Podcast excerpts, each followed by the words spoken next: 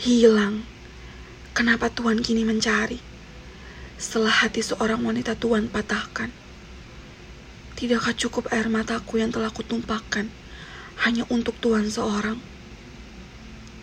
Kini hatiku telah hilang. Tuhan hancurkan dengan beribu harap dari mulut manis Tuhan yang berucap. Tidak, jangan katakan itu salahku. Aku terus berjalan di sampingmu Tuhan. Tetapi saat itu, Tuhan seperti enggan melihat ke arahku.